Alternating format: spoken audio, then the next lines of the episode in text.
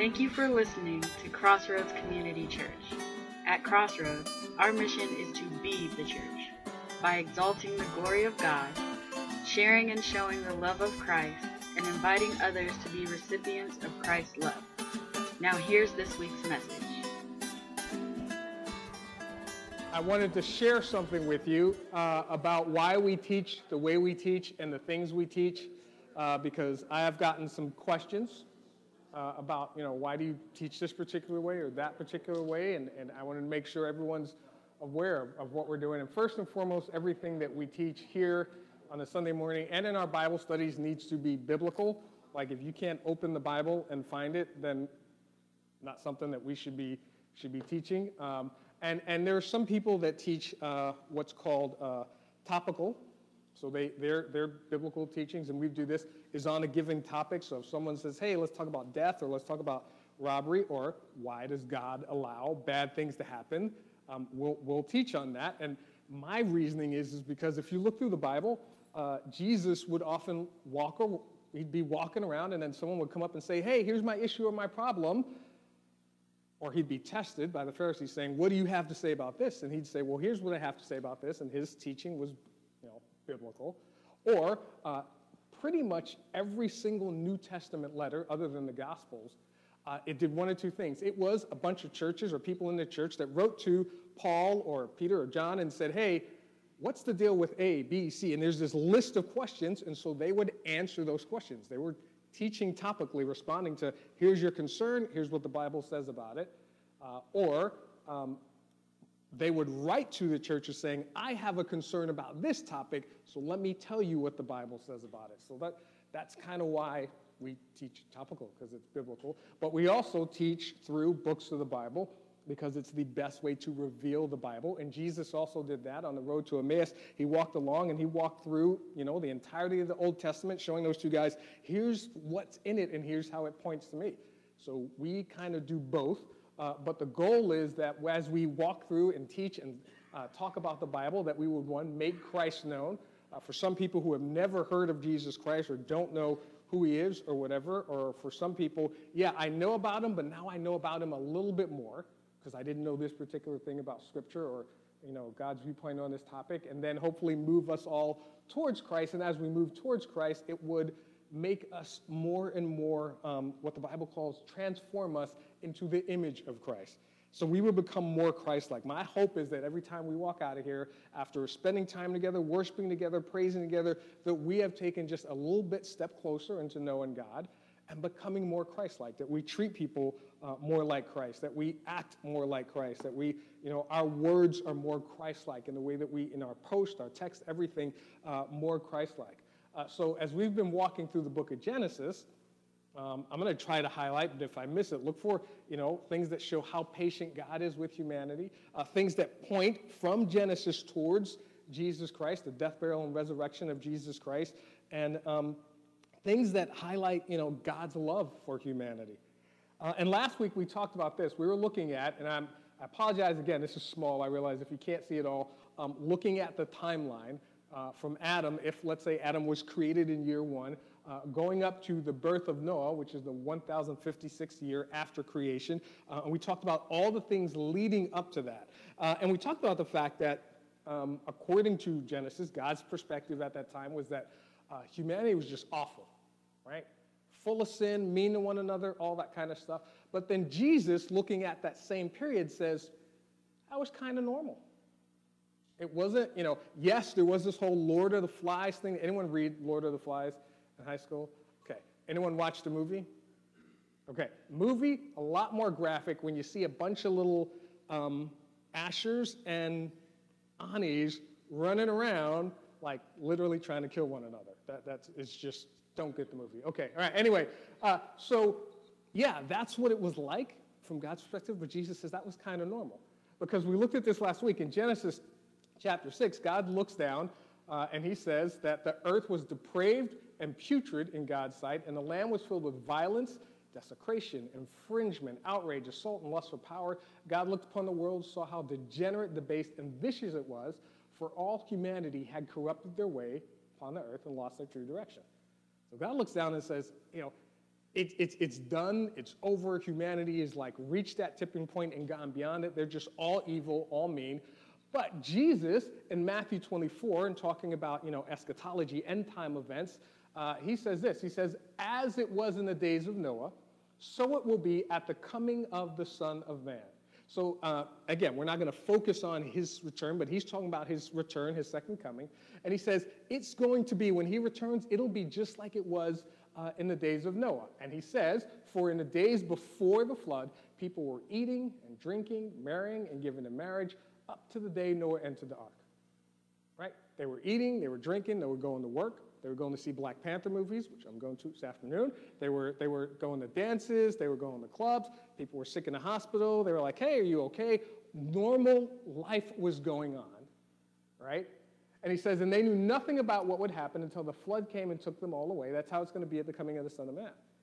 So Jesus looks at that time and says, they were going about life as normal. They were going about their day. But God looks at that time and says, life, the normal life that they had at that time, was full of evil and sin. Now, today, right, we're a lot different because we have laws that are put in place to protect us from uh, a lot of those kind of things. When you think of desecration, like someone coming over or, or, or, infringing their rights on you or taking over your property or, or being violent to you or assaulting you, we have laws that keep people from doing a lot of those things. But it doesn't keep them from wanting to do it. And then there are some people who say, regardless of what the law says, I'm going to go assault or abuse or sexually abuse or steal or do this thing anyway. And that's really what, what you know, God was getting at. It's not so much that, yeah, there was violence and all this stuff going on, but the heart of humanity was like, this is okay, and this is what I'm going to do, and this is the way that I'm going to treat other people. So we're going to jump through and we're going to see God's response to this was, hey, I'm going to destroy all of humanity, all of mankind, and all of you know the the uh, the planet, and I'm going to save a portion. So uh, I'm going to put a couple of verses up here, but if you want to open your Bibles to Genesis chapter 7, uh, we're going to get there in a few minutes. And Genesis chapter 6, though, verse 13, God said to Noah, I intend to make an end of all flesh, for through men the land is filled with violence. And behold, I will destroy them and the land. And so he tells them, Make yourself an ark of gopher or cypress wood, make it in rooms, or make in it rooms, stalls, pens, coops, nests, cages, and compartments, and cover it inside and out with pitch, bitumen. And there's a uh, I don't know if it's true, fake news, whatever, uh, but there's a, a rumor that um, Rockefeller, when he read this, uh, he said that pitch, that bitumen, that's got to be oil based, meaning there's got to be oil over there. That's what prompted him to go and seek oil and all that stuff uh, in that region. Again, I don't know if it's true, but here's the thing the ark wasn't supposed to be a boat, which is how most people picture it, right? He says build an ark. It wasn't meant to be something that, like, if you get in the boat and you go down to, uh, you know, Pittsburgh and you get on the, the Ducky Tour boat or one of those things, it's going to drive you around. That's not what the ark was supposed to be. Like Larry and Sharon are on a cruise. Everybody say hi, Larry. He's not watching. Um, but he better not be. He's on a cruise. Like I would not watch here if I were on a cruise. I'd be out on a boat. What time is it? It's sun, sunny wherever they are. But um, it was designed to just float. It was designed to be a flotation and rescue device only. Not a, hey, let me steer and drive and I'm going to drive you guys to this place or that place. That was the only uh, purpose of the ark, which brings us to, and again, I said we're going to try to answer a lot of questions because a lot of people ask, was the flood in Genesis a global event?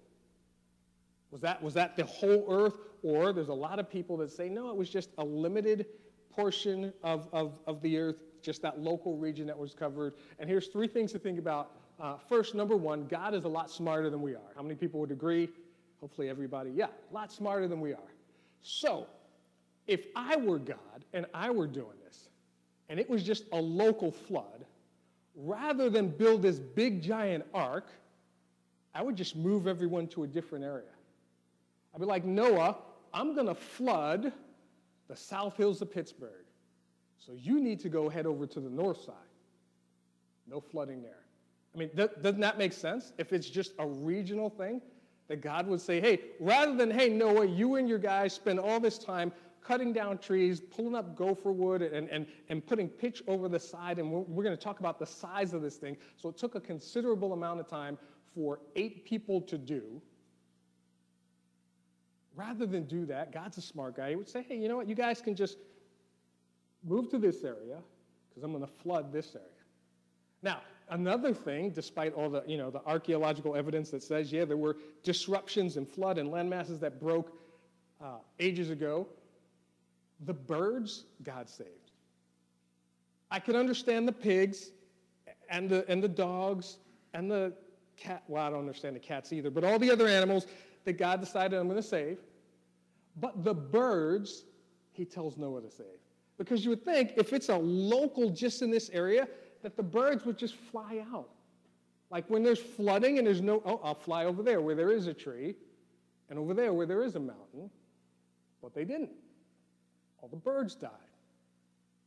Which doesn't make sense if it was just local to that region, right? I mean, it just, it just doesn't. Here's the thing that really, really, and, and someone mentioned when we were praying for the flooding in, uh, I think it was, uh, was it Elizabeth, Uniontown, all, all these places that flooded locally. Now, even though God uses, I'm going to flood the entire earth language, his language is the entire earth, people say no, he meant locally. So God didn't understand difference between local and regional. But also, God says, well, I'm never going to do that again. How many people have heard news, just in your lifetime, of someone who has lost their life due to a local flood? I have. I mean, if you think about the, this last, was it hurricane season, all the flooding, and I don't know how many people, but there were people who lost their life to the local flood. So if God said, I promise there will never be a flood like this, if it's local, then those local floods were like that, where people lose their lives, then God's kind of lying. Or he didn't know those local floods was going to happen, which means he's not really God at all. Or the other thing is true. God didn't say it's going to be a local flood. He said it's going to be a global flood. And to date, we have never seen a global flood again. And God has kept his word. He hasn't allowed that to happen. So I'm going to jump back in. Uh, Genesis chapter 6, he continues. Verse 15, and this is the way you are to make it. The length of the ark shall be 300 cubits, its breadth 50 cubits, and its height 30 cubits. That's 450 feet by 75 feet by 45 feet. And then he says, You shall make a roof or a window, a place for light for the ark. Finish it to a cubit, at least 18 inches above, and the door of the ark you shall put in the side of it.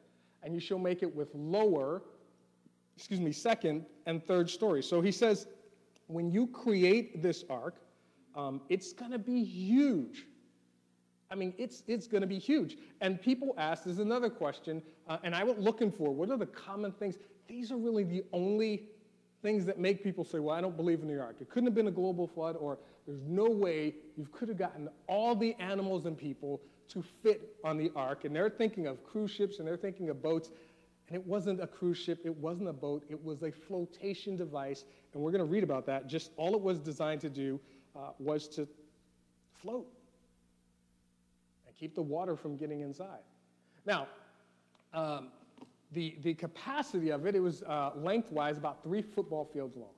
It was about five stories tall, and it had the capacity of 550 uh, rail cars. Now, how many people have ever been sitting at a light going down to the waterfront trying to go to the movies, and, and, and, and the train thing comes down, and on average, or, or let me ask you this, what's the longest you had to wait waiting for the trains to pass. Anyone have to wait more than like two or three minutes?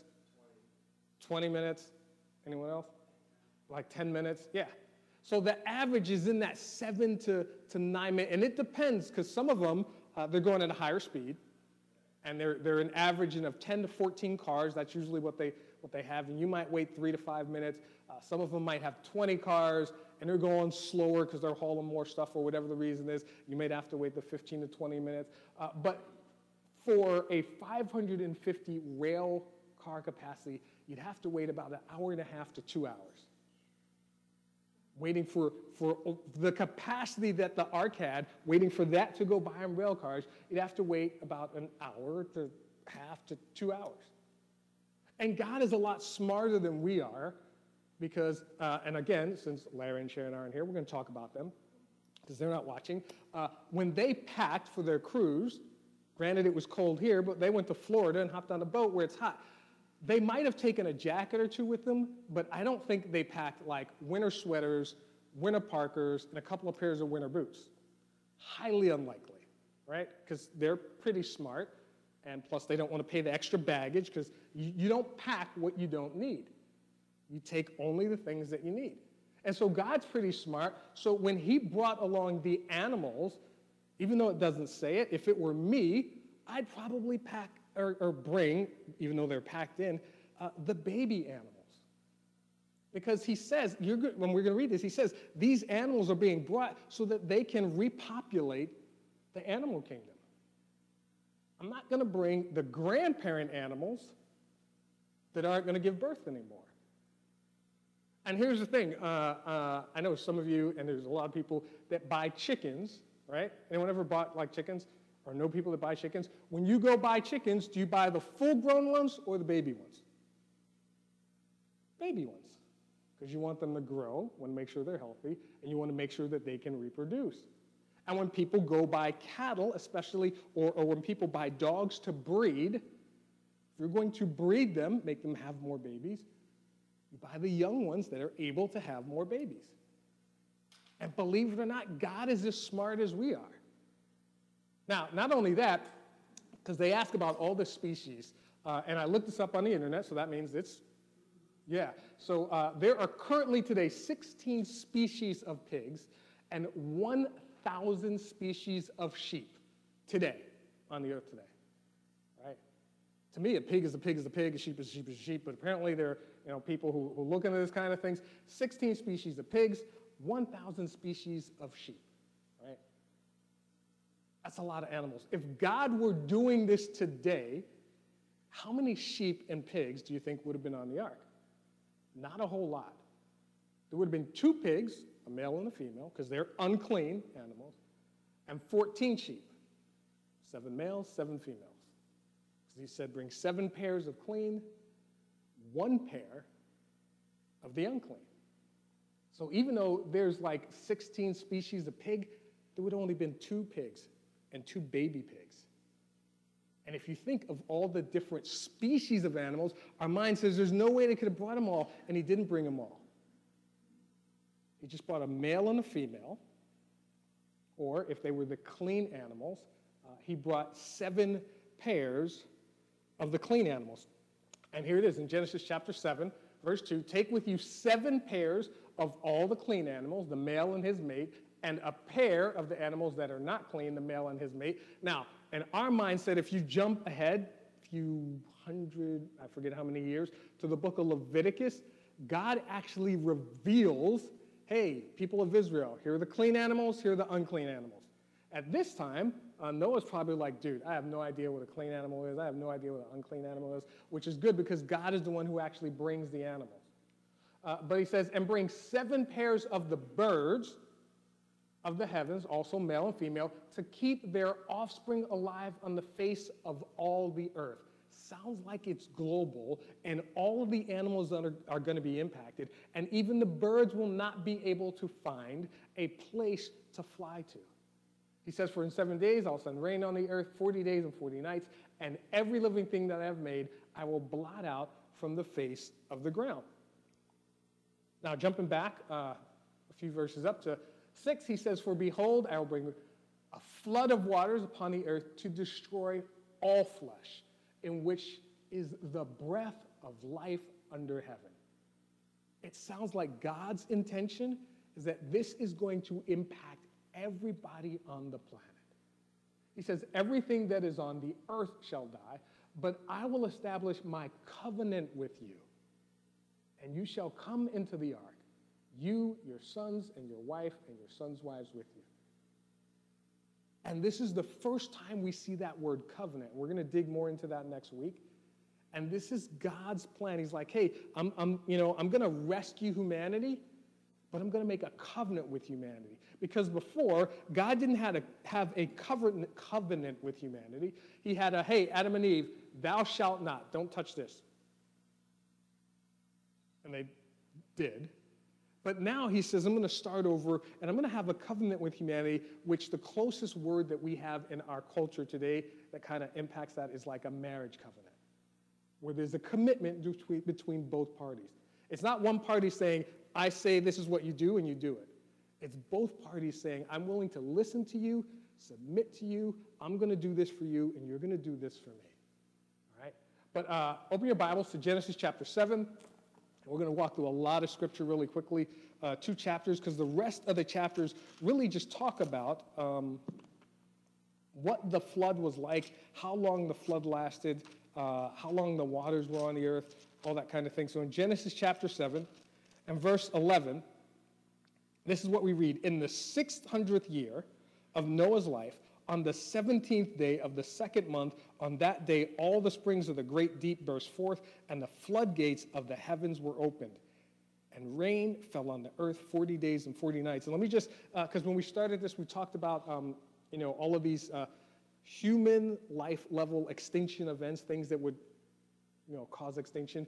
Uh, and what we're going to read is that there were um, I don't know if you can call them earthquakes, but where the earth literally broke open and water bust, burst forth, uh, where the vapor water that was surrounding the atmosphere came down from outer space. And, and all of these things contributed to uh, the flood. Now, uh, here's the other thing Noah was born the 1056th year after creation, right? Uh, it says, we didn't read this, I think we read this last year, I mean last week, but we may not have, uh, that when Noah was 500 years old, he gave birth to Shem, Ham, and Japheth. And every time I read that, I think Shemp, Moe, and Larry. No, Larry replaced Shemp, or Curly replaced Shemp, Or what? Sorry, all right. Um, he did, yeah, okay. So Shem, Ham, and Japheth. Now, it's likely, I've heard some people say that, uh, how is that possible, all three born in the same year? Uh, either triplets, or one born, and then nine months later, two others were born. So either triplets or twins. That's how it's possible. People like, I don't believe the Bible because this says three people were born to the same mom in the same year, and it makes perfect sense to me that you have one child nine months later, you have two, or you have triplets. Uh, but then, uh, and in the 1651st year, Lamech dies, and Lamech was the father of Noah. Lamech was the one who said, you know what? Uh, somebody punched me or bruised me, and so I took his life, and I'm okay with that. That was his mentality. And then, as we see in the 1656th year, uh, it's actually the 600th year of Noah's life, that's when the flood happened. Verse 13, verse 13, on that very day, Noah and his sons, Shem, Ham, and Japheth, together with his wife and the wives of his three sons, entered the ark. They had with them every wild animal according to its kind, all livestock according to their kinds, every creature that moves along the ground according to its kind, and every bird according to its kind, everything with wings.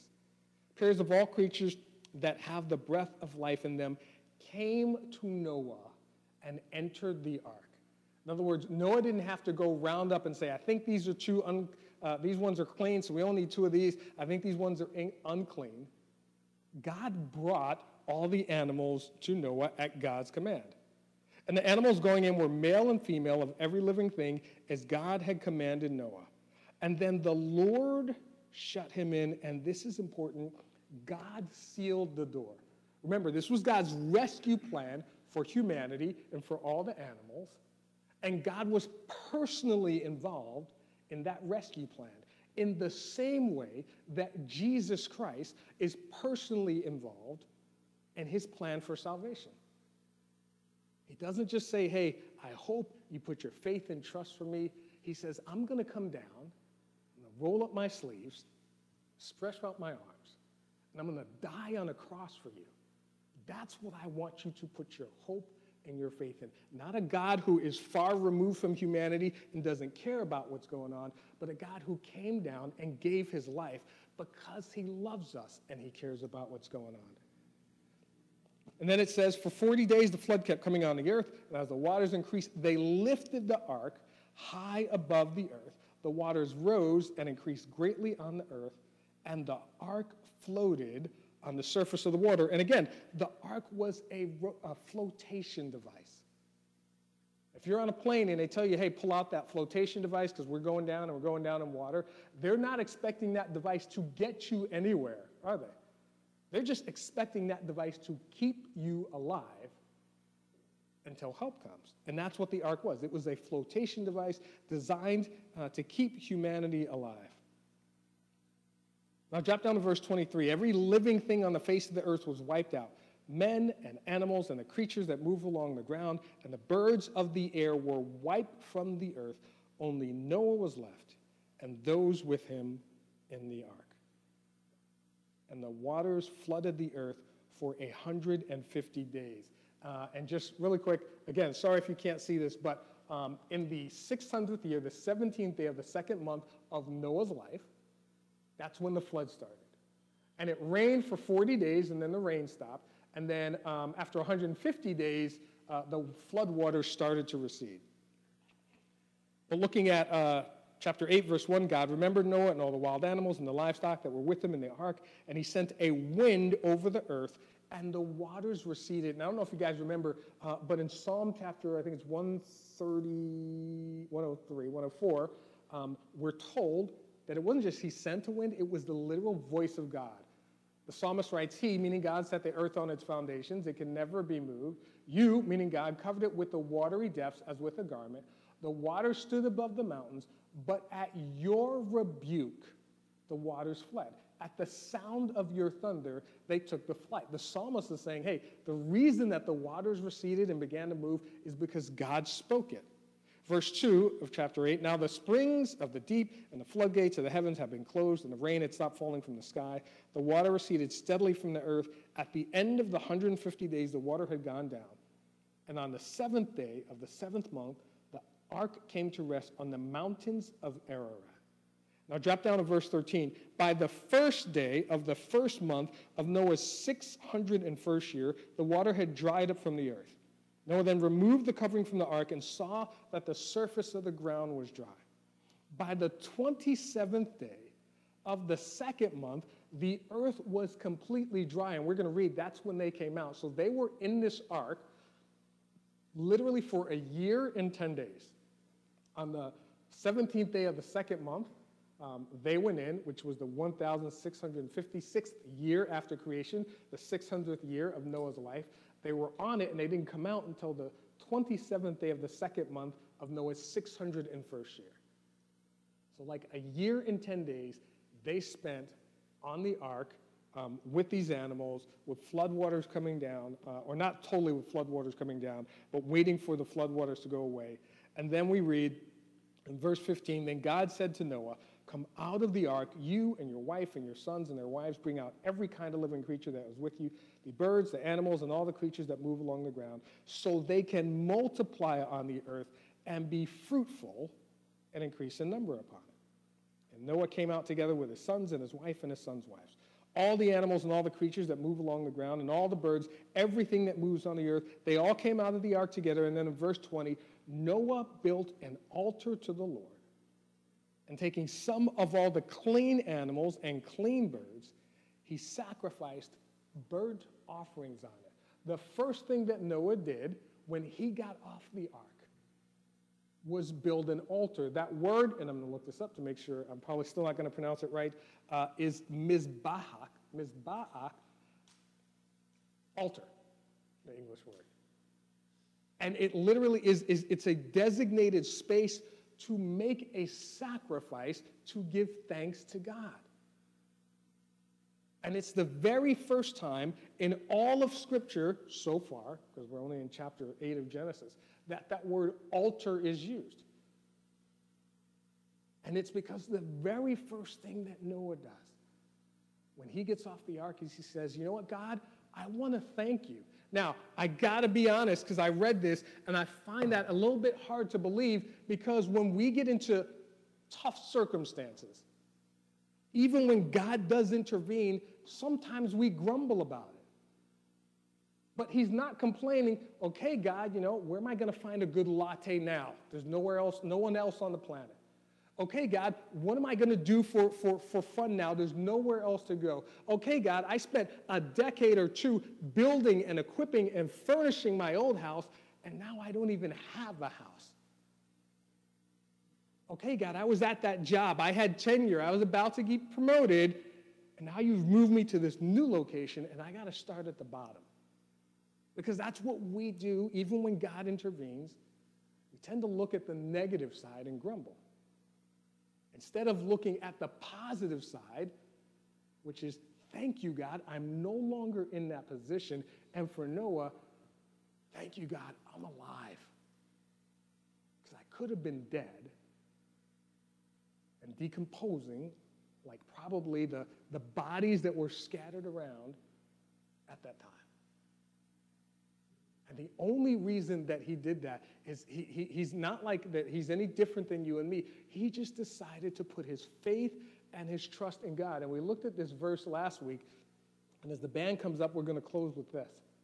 Because Noah didn't complain about the circumstances he was in. Instead, he praised God for the circumstances he wasn't in, like dead, like everybody else on the planet.